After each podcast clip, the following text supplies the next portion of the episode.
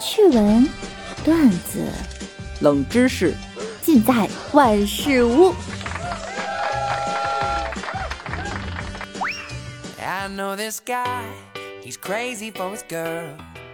Hello，各位队友，欢迎您收听万事屋。那我依然是你们的肤白貌美、声音甜、帝都白美就差富的小六六。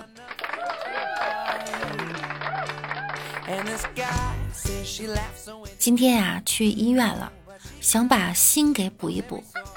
医生看了一下，说呢，伤的太厉害了，没法补了，还是把它取了吧。我说行吧。医生又来一句，说把肺也取了吧。我说为什么呀？医生说：“现在这个社会吧，没心没肺呢，可能活的时间长一点。”我想了一下，嗯，也是，反正要弄就一起弄呗。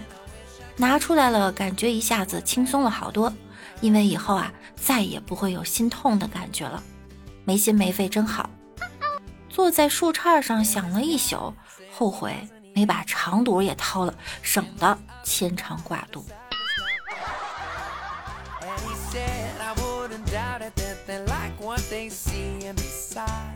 柚子姐姐安静地躺在手术台上，在做整容手术。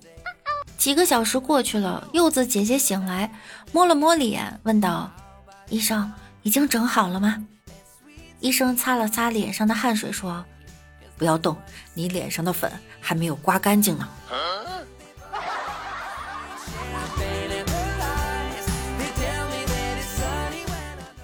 我爸说：“你怎么连这么简单的算术都不会啊？”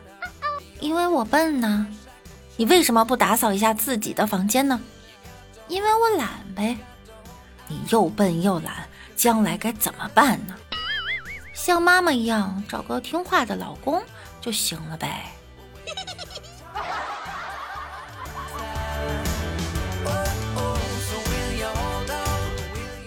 历史考证想翻书看答案，就问同桌：“哎，老师呢？”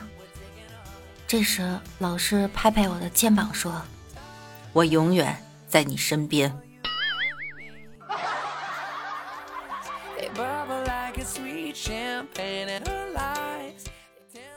老婆问：“老公，你喜欢我淑女点呢，还是风骚点呢？”老公说。我就希望啊，你能像我前妻那样，能够默默无闻的付出。啊，你有前妻？我怎么不知道？我以前呢，充气老婆，我用完就扔一边，她毫无怨言。行啊，那我也希望你像我前夫一样，不按开关就不能停。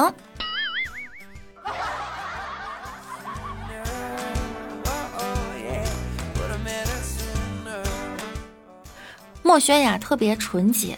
我们刚认识的时候呢，他看到男女在学校里面手牵手，都觉得世风日下。后来他追一个姑娘，想摸摸人家手，可是没理由。看了会儿人家姑娘的手，一把抓过来说：“姑娘，你指甲太长了，要不然我帮你剪剪。”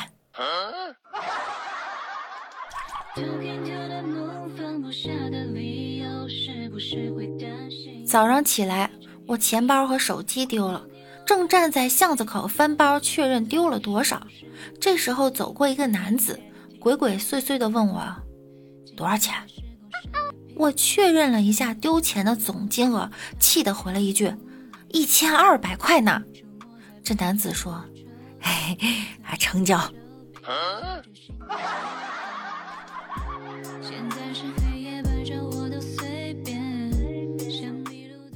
同学聚会，轮到墨轩请客了，七个人才花了三十八元，老婆给了他三百，他赚了二百六十二元。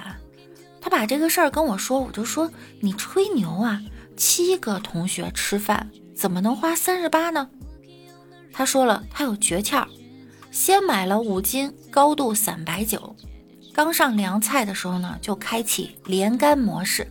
连干了几杯白酒，他们呢就都出溜到桌子下面了。这时候热菜还没上，墨轩用他仅有的一点清醒，叫服务员把热菜啊都给退了。最后结账三十八，高，实在是高啊！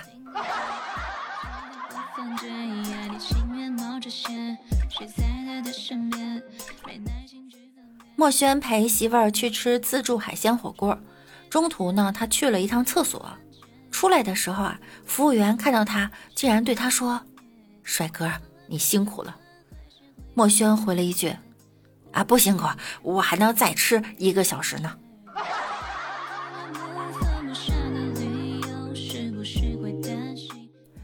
在节目的最后呢，给大家分享两个有趣儿的小新闻。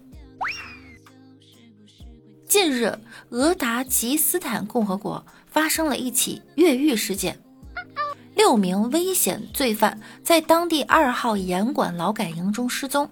随后，巡逻队发现了一条长约五十米、高零点六米、宽零点八米的隧道，坑道内照明、通风设备齐全。入口在劳改营中的生产车间，出口距外围墙十多米，很难想象这是有几名犯罪用勺子和叉子花了一年时间挖掘的。目前罪犯仍在潜逃，当地已调集警力全面追捕。太厉害了，照明和通风设备都齐全，就很写实了。你以为人家是为了越狱，实际是在享受装修的快乐呀？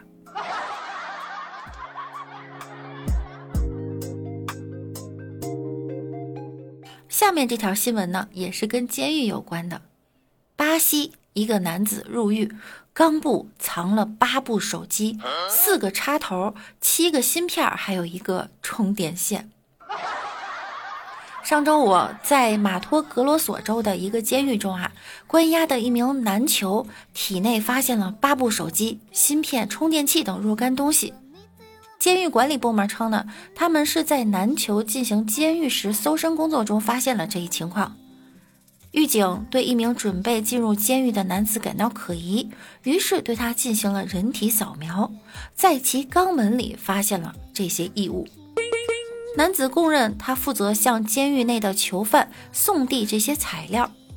该男子为需医疗帮助，自行排出了八部手机、四个插头、七个芯片和一根充电线。这些物品用气球和阻隔胶带包裹。男子呢已被转押到隔离牢房关押。人类的可能性是没有极限的。好家伙，这比我的背包容量还大呀！一叶一菩提，一缸一世界。这个和上面那个六个越狱的人可以合作哈，让那六个直接藏进来不就行了吗？最关键的是，人家还能自行排出，真是个能掌控大局的人呐！不过我想了一下哈。每天坐地铁，女士要捡包，这些男士为什么上街都不带包呢？原来是这样啊！懂了，懂了。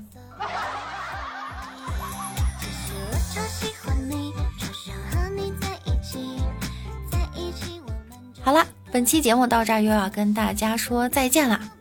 听节目点关注，勤分享多评论哟。同时，每晚九点我也会在喜马拉雅直播的。我们段子里的好朋友们也会出现在直播间，大家有空的话可以来直播间找我们一起互动。那我们下期再见喽，拜拜啦！